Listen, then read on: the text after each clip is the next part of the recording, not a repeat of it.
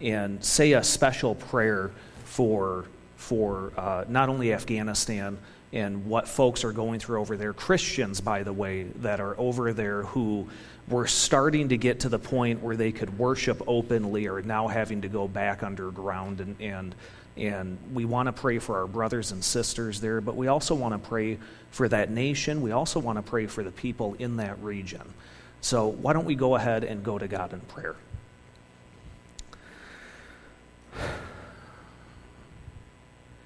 God, we, we don't know why bad things happen, except that we know that the enemy is still in this world, and the enemy is still uh, prowling like a lion, seeking whom he will destroy.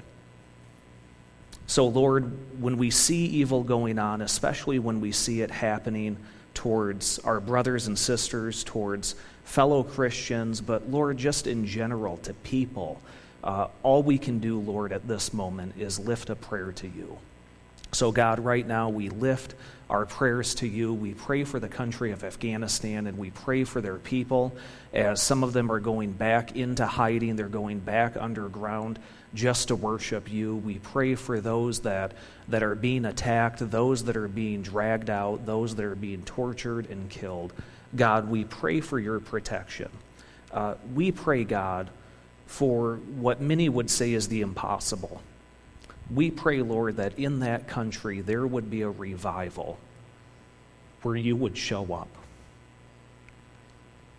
God, we know it's possible because there was a man named Saul that was seeking to kill your people, and you arrived on the Damascus road to reveal yourself to him. Lord, we pray that not only in the country of Afghanistan, but any country that is not seeking you, any country that in fact is seeking out your people to kill, we pray that those people would have a Damascus Road experience with you. Lord, we pray that you would reveal yourself in such a way that they would have to turn to you. So, Lord, we pray for protection. We pray for conversion. We pray, Lord, ultimately for peace, the peace that you promised when Jesus came into this world, that your peace would rest on those you have called. So, God, we pray for this over our entire world, every country in the world, most notably right now, Afghanistan, but other countries that are in that area that are fearing war. We pray for safety, for peace, and we pray that you would change them in miraculous ways. As we continue in the service, Lord, uh, we pray that you be here and that you speak.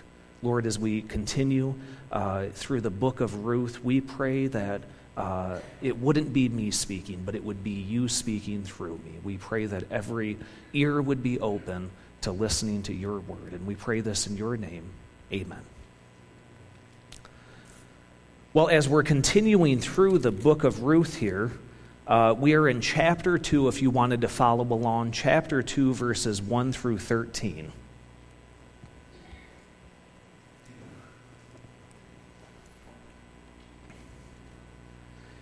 Now, Naomi had a kinsman of her, of her husband, a man of great wealth, of the family of Elimelech, whose name was Boaz.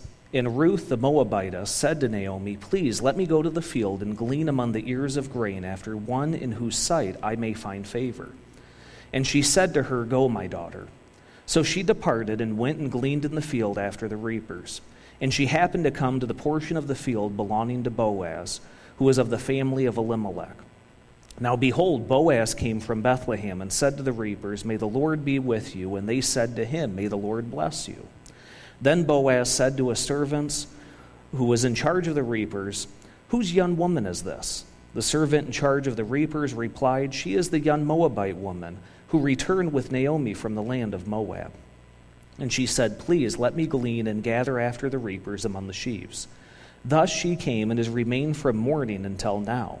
She has been sitting in the house for a little while. Then Boaz said to Ruth, Listen carefully, my daughter. Do not go to glean in another field. Further, furthermore, do not go on from this one, but stay here with my maids. Let your eyes be on the field which they reap, and go after them. Indeed, I have commanded the servants not to touch you. When you are thirsty, go to the water jars and drink from, the, from what the servants draw. Then she fell on her face, bowing to the ground, and said to him, Why have I found favor in your sight that you should take notice of me, since I am a foreigner? Boaz replied to her, All that you have done for your mother in law after the death of your husband has been fully reported to me, and, how you left your father and your mother in the land of your birth and came to a people that you did not previously know. May the Lord reward your work and your wages be full from the Lord, the God of Israel, under whose wings you have come to seek refuge. Then she said, I have found favor in your sight, my Lord, for you have comforted me, and indeed have spoken kindly to your maidservant, though I am not like one of your other maidservants. Well, I've got a little bit of a confession to make. This might be more of a confession for the men, um, and, and I hate to put myself up on a pedestal above you, but I enjoy romantic movies. I know, I know. Wives, give your husband some grace as you go home. But not just any romantic movie. I, am not really a fan of like the Hallmark movies or the B Netflix movies where a lady leaves the big city when she's engaged to a rich businessman and goes to a farm and finds out the hard work of a farm and there's a man who's no nonsense and, and uh, he wants to change her ways and she wants to change his and then at the end you find out that they both were looking for each other all along. No not those movies but there, there's one movie in particular that my wife and i have enjoyed ever since we were dating and probably about once a year we'll say hey we haven't watched that in a while. We should watch it and it's the 2000 and I know I'm going to upset some people, so just bear with me here. It's the 2005 version of Pride and Prejudice. We did I just hear an awe out there? I think I did. So we have another fan. Now I know if you might be upset that I've never seen the 1950s one, I've never seen the BBC miniseries, and I've also never read Jane Austen's book. So I do apologize, but the 2005 Pride and Prejudice, every time we watch that, we smile and our hearts melt. Every time. Because as the movie unfolds, you know, they're, they're two different people and they're upset with one another, one another, but they respect one another. And one proposes to the other, and she denies him. And then later on, she tells her father that she does love him. And the way everything builds in that movie, it just at the end, what always gets me is is there she is. She walks out into the field, and she's looking longingly because she sees that some of her sisters have been engaged, and she doesn't know if she'll ever be engaged. And she looks out over the field, and, and who's walking across the field? Mr. Darcy. And it's just, it's such an awesome, they don't even kiss. I think maybe that's the most powerful part about that scene is they just clasp hands and they just know they're going to be together. Gets me every single time. Well, we talked last week about how human relationships can sometimes reflect the relationship that we have with God. And so last week we looked at the loyalty that Ruth has to Naomi and the pledge that she gives her, the oath that she gives her, and how that reflects the oath that we give Jesus when he calls us into salvation to be forgiven by him. Well, in this relationship, what we're looking at is a very human, romantic relationship that occurs between Boaz and Ruth, much like in, in Pride and Prejudice, or maybe a romantic movie that you like. Maybe uh, You've Got Mail, where, well, I don't want to give away the ending. But in all of these movies, you know, there's that, that moment where you know as a viewer, there's a moment in the movie that you see it and you say, that's where they fell in love. That's where the relationship started. And so in this story, we get that in chapter 2, where Ruth meets Boaz.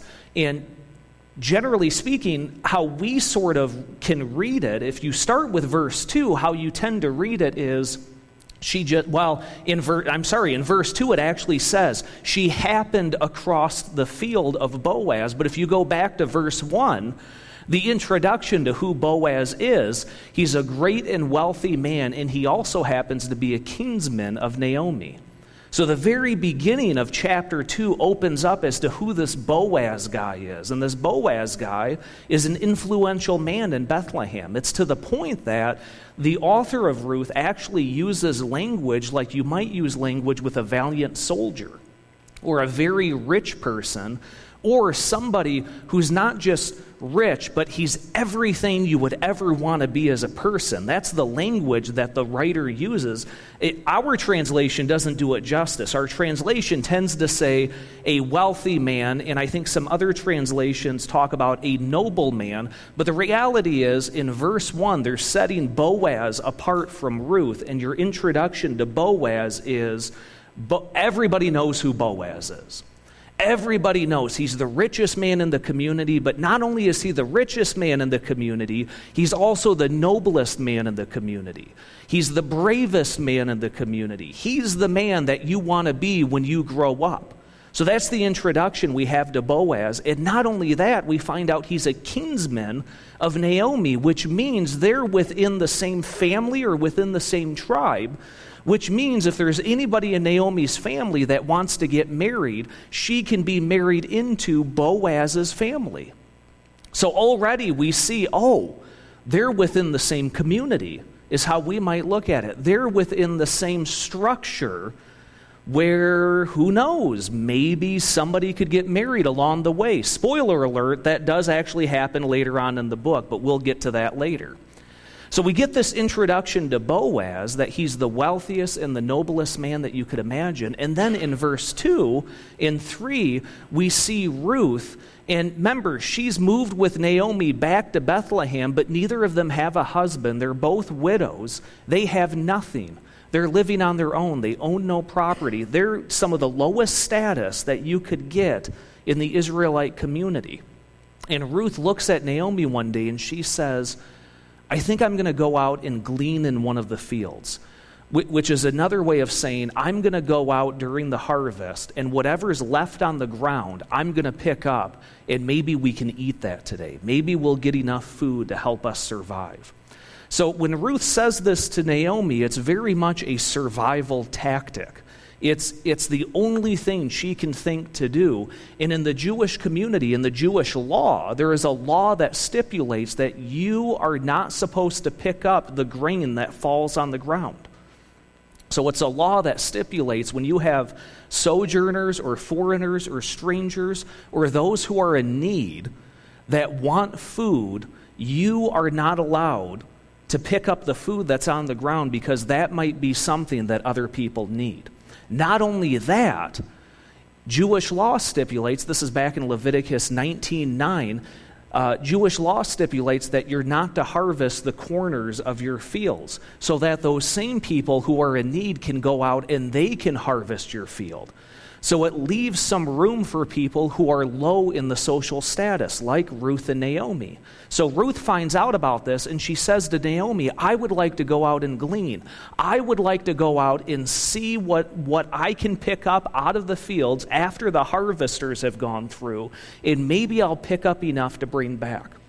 So Ruth says this to Naomi. Naomi says, Have at it, see what you can find. So Ruth goes out, and this is where we get that language. She just happens across the field of Boaz. Now, in our earthly minds, how many times do we run into a coincidence? How many times do we run into, oh, wow, I can't believe you're here and I'm here and we're both trying to do this thing together? It's, you know, it's a coincidence to us, but the reality is it's God who orchestrates when his people meet. And so, as we look at this verse, it's interesting. The writer says she just happened across that field, but it's almost used sarcastically because he just introduced who Boaz was. So, how we're supposed to read it is God brought Ruth into Boaz's field. It's not a coincidence. This is God's providence that brings her out there. And when she goes out to glean, people take notice of her to the point that when Boaz comes back to see how his field is doing, he sees Ruth and he asks one of the foremen about her. Now, th- this, is, th- this is a part of the scripture that I'm, I, maybe I'm reading too much into it, but I told you I like romantic movies, so bear with me, would you? when Boaz shows up, he specifically asks about Ruth. And, and he asks this question Who does this young lady belong to? And what he means by that is what family is she with? What, what tribe does she come from? Is she with somebody that we know? Or is she just a foreigner? Is she just a stranger? What, what is she? And this is a question that's often asked in the Old Testament when, when soldiers meet one another along the road, or, or when you meet people, uh, you will ask the question, To whom do you belong? And the question is very legitimate. It would just be like saying in a small town, Hey, aren't you so and so's son? I got that all the time. In our last church district, everybody knew who my dad was. But what was really annoying is everyone knew who my sister was. Everybody. They hardly knew my name. It might start with a J, and I think it ends with a Henderson, but you're Charity's little brother, aren't you? Everybody knew who she was, and so whenever they met me, they knew her, me in affiliation with her. Well, that's the question that Boaz is asking. Who is she affiliated with? But there's another, and, and you sort of see it as Boaz is generous with her later on in this passage. Another way that you could ask, the, that, that you could interpret this question, who does she belong to? Uh, she married? It, it's sort of a trick that I hear single people do when they see somebody that catches their eye. They'll, they'll ask the question, So, do you have a wife? Or your, your wife must be waiting for you at home. Oh, I don't have a wife. Really? Or you might ask the question Are, are, are you married? Because you're wanting to know Can I date you? So, this is a question that Boaz could be asking uh, when he says, Who does she belong to? Is she married? Is she single? There's something about Ruth that catches his eye, at least to the point that he asks about her. And the foreman says to him, Well, she's the Moabite woman that came back with Naomi. She's in our fields to glean. And then he gives this report. So it's enough, by the way, it's enough that she comes back to glean in the fields. That's enough to say that she has low social status. All right? That's enough for the foreman to let Boaz know she's a gleaner, she's within our community and she's, fo- she's following the dictates or the stipulations of the law. She's gleaning up the grain for her family. But then the foreman adds this. He says she's also asked if she could glean among the sheaves. And what that means is Ruth also asks, not only can I glean in the field, that's what the law requires. The law allows me to glean in this area, but she looks over and she sees all of the barley that's already been harvested, and she knows that when they pick those sheaves up, there's going to be some barley left on the ground. So she asks, Is it okay if I go over there and start to glean from the harvest? Now, nowhere in the law does it say you're allowed to glean from the harvest. That's the harvest. If some of the barley falls off the harvest, that's ours to keep. And in fact, sometimes they, they would be shrewd and they would send servants back out, pick up everything out of the harvest because we have a family we have to feed. We can't leave that, but we're supposed to leave the field. So when Ruth says to the foreman, Can I glean over there? the foreman says, Well, the law says that we don't have to allow it. I would have to ask the head of the household, Boaz, if it's okay for you to do that. And so when the foreman says that to Boaz, he's saying not only is she a gleaner, she's a desperate gleaner.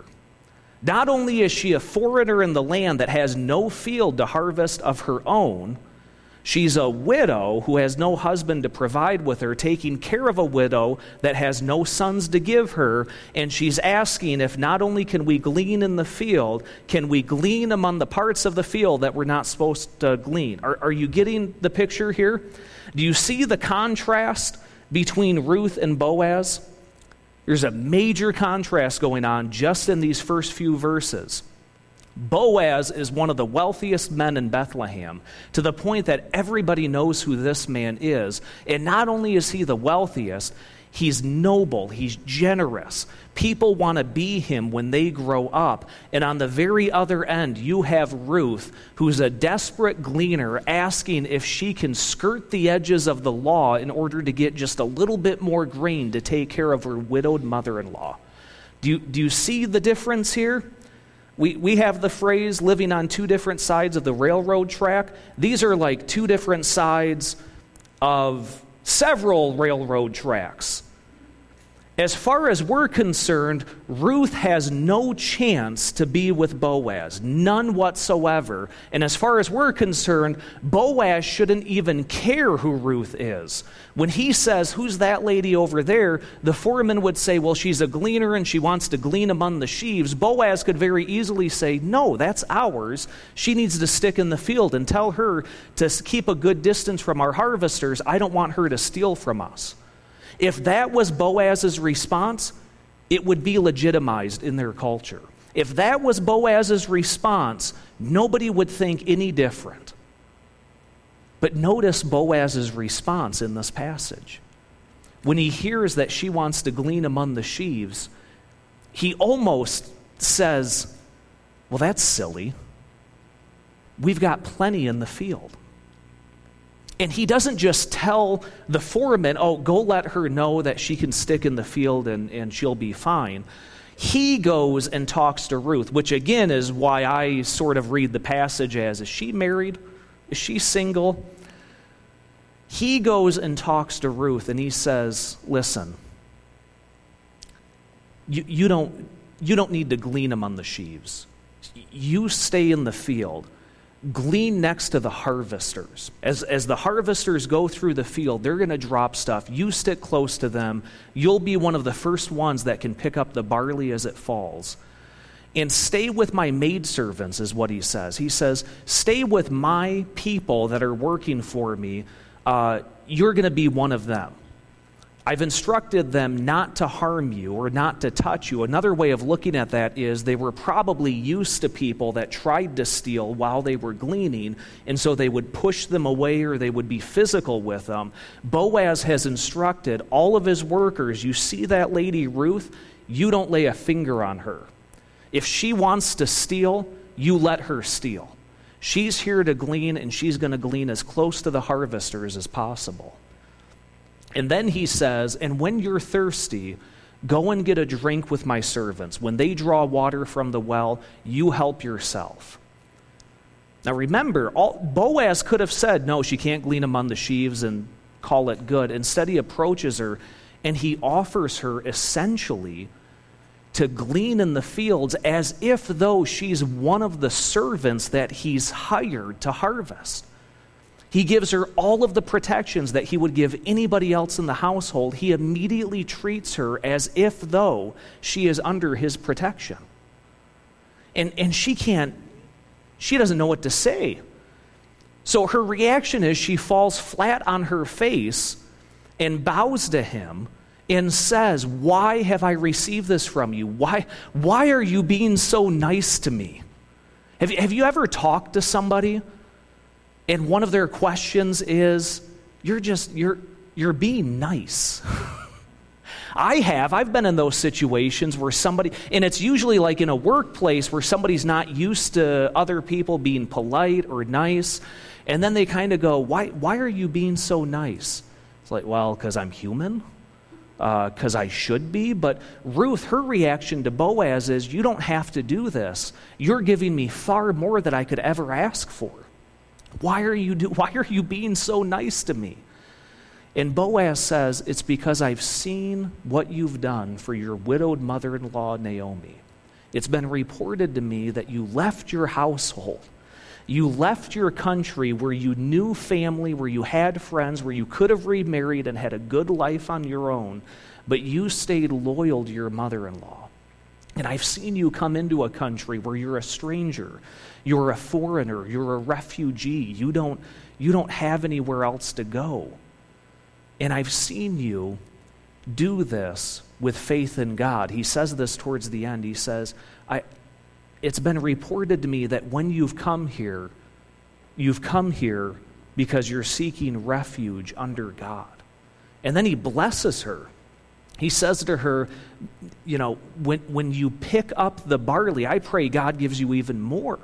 And this blessing is important, by the way. When they gave blessings in the Old Testament, there was we we now with the new testament we have an understanding of blessings that god's blessings are infinite god's blessings are infinite so every time we ask or give a blessing we know that's coming from the storehouse of god and god's got plenty he's got cattle on a thousand hill he can give us whatever we ask for back in this time they believed that blessings were very limited that there was almost a currency of blessings, and you didn't give too much out because you could run out of blessings. So when he gives Ruth a blessing, that's a big deal. This isn't just an idiom. He's not just saying, Well, I, I, hope you do well in life. It's, it's pulling out a currency of blessing and saying, I hope that what God was going to give me as a blessing, He's going to give to you instead. Think about that for a moment. He's not thinking selfishly in any way to Ruth. He's only thinking of the needs of Ruth and her mother in law, Naomi. And when he says this, she's just gracious. She's, she's, she expresses her gratitude to Boaz and thanks him immensely, and then goes out and works. And as you see throughout the rest of this chapter, when she goes out to work, Boaz invites her into the household with all of the other servants and feeds her. And, and he gives her bread and he gives her wine, and, and they're able to eat. And then he says to her, Remember that original request? Can I glean among the sheaves? He says, he basically looks at what she has and he says, You don't have enough. When the harvesters put the sheaves away, you go and you glean from that. And then he instructs his servants let her harvest. Or, or let her glean from the harvest. Let her pick up whatever she can. And then at the end of it all, he basically asks her, Do you have enough? Do you need any more? He's making sure she does have enough for her and Naomi. And, and when she goes back and, and shows Naomi, you, Naomi's reaction is just like, Where did, where did you go? did they have a sale at Woodman's? What's going on here? And she brings in all of this, and Ruth is just amazed as well. And she says, No, I, I landed in Boaz's field. Have you heard of Boaz? Yeah, I've heard of Boaz. Who hasn't? And she says, I got all of this barley. And, and on top of that, Boaz tells her, Don't go into any other fields. Come back to my field. Continue to glean in my field, and I'll continue to give the protections that I offered you.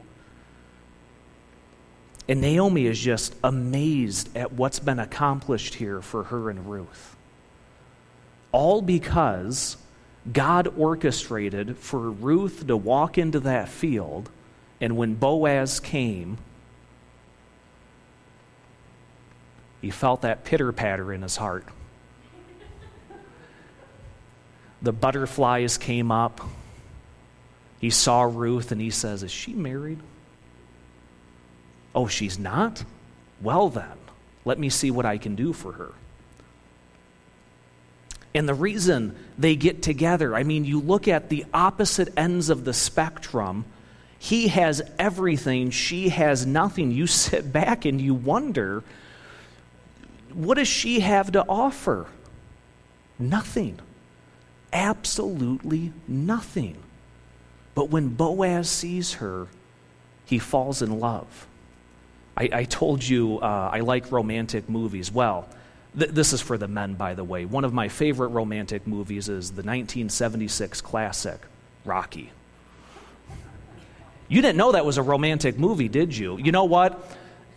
Th- this is a little bit of homework. Um, I invite you, when you leave church today, men, pull out your copy of Rocky, because I expect you to have one, and watch it with your wife, and that counts as a romantic movie for the week. Because if you remember in the movie Rocky, Rocky has a best friend, Paulie, and he likes Paulie's sister, Adrian, and he really wants to date her. And when he finally does date her, Paulie doesn't get it he just he doesn't understand and he's and i'll try not to do the accents but i, I love that movie so much But remember what Paulie says to Rocky? He says, Yo, Rocky, what do you see in my sister anyway? And, and Rocky's response is he says, Oh, I, I don't know. I just like her, you know? We, we fill gaps, you know? What do you mean you fill gaps? And he says, You know, you fill gaps. You know, she's really good at reading. I don't know how to read, and I'm a fighter, and she doesn't fight at all. You know, we fill gaps. And let me translate that for you. Uh, what he's pointing out is yeah, they, they've got nothing in common, but because they have nothing in common, they give each other everything they need for a relationship. So when you look at Boaz and you look at, at Ruth, they've got nothing in common. There's no reason they should get together. And yet, what Boaz gives to Ruth, Ruth is able to exchange in humility and gratitude. Boaz sees everything that Ruth needs and provides it, and Ruth receives that with gratitude. She's not too prideful to push it away. She, she's not too self centered or self prided that she would say, No, no, I just, I, don't need your handout. No, she sees what he's trying to do and she receives it. So that, that leads us to our question after we read this chapter here. What does this have to do with us?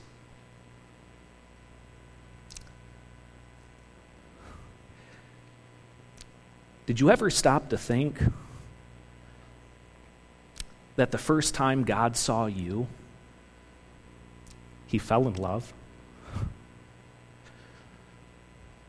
Stop to think that for a moment. I, I know he created you. I, I know he created you. He chose you before the foundations of the earth. But let's look at this in a human relationship perspective so we can wrap our minds around this. There was a moment that when God looked at you, he said, Wow, I want to be in a relationship with that person.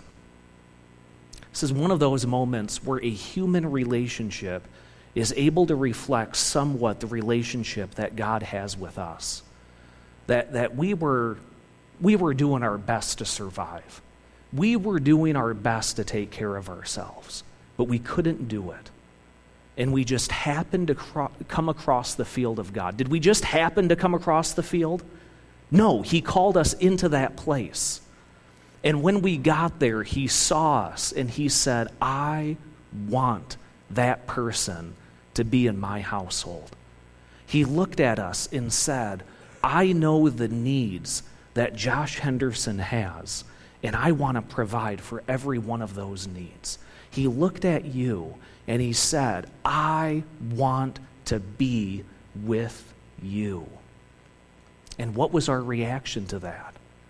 Well, probably humility. Probably the realization that, yeah, we, we can't do it on our own, and, and it takes God's provision to get it done. It was probably gratitude, the, the immense thankfulness that we have that God would look out for us and God would provide for us. This is what we call our salvation. This is what we call this is what we call when God calls us into his family. When we say words like that here in this church that I've been called by Jesus, I've been forgiven by Jesus, I've been saved by Jesus. We're essentially saying that we were like Ruth just trying to make it along in life and Jesus showed up and invited us into his household. We were like Ruth, and we were destined to die. We were the lowest on the social spectrum. And yet, here's Jesus came along and offered his hand of provision. This is what we've been called into in our salvation. God is in love with us. And sometimes we sit back and say, Why?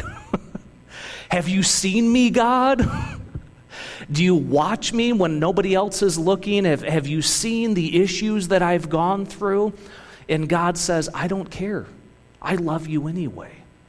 This is the salvation that we have, but it's also the salvation that we're able to go and tell others about. So just like Ruth goes back and lets Naomi know, look at the field I went into and look at the harvest that I got we're able to go out into the world and we're able to share the same thing. We're able to share that news.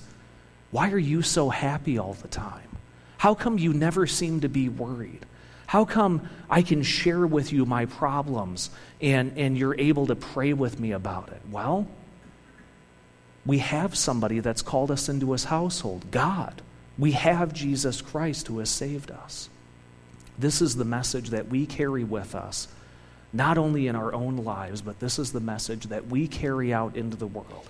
We're able to share with others that same love that Boaz had for Ruth is an even greater love that God has for us.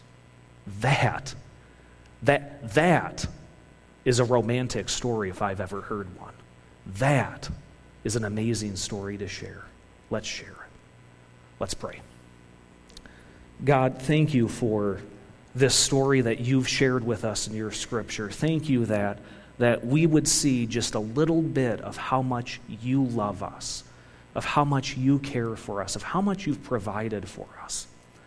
And God, we pray that as we continue to live out this salvation that, that you are providing for us, that you have provided for us, as we're living this out, Lord, we pray that you would give us the strength and the courage and the words to be able to express this to our friends and our family. We pray that you would give us the ability to express this in our community, among our coworkers, among, among uh, people in our class and our fellow students. God, anybody that hasn't heard of you, we pray that you would send us to tell them of you. And God, not only that, we pray for anyone here that's struggling with the idea that they are loved by you. Lord, we pray that that would be a struggle no longer. We pray, God, that that would be so embedded in our hearts that, that we would accept it and we would have assurance that you do love us. And we wouldn't have to question why, but we would only proclaim it to others. Lord, send us out, we pray. Amen.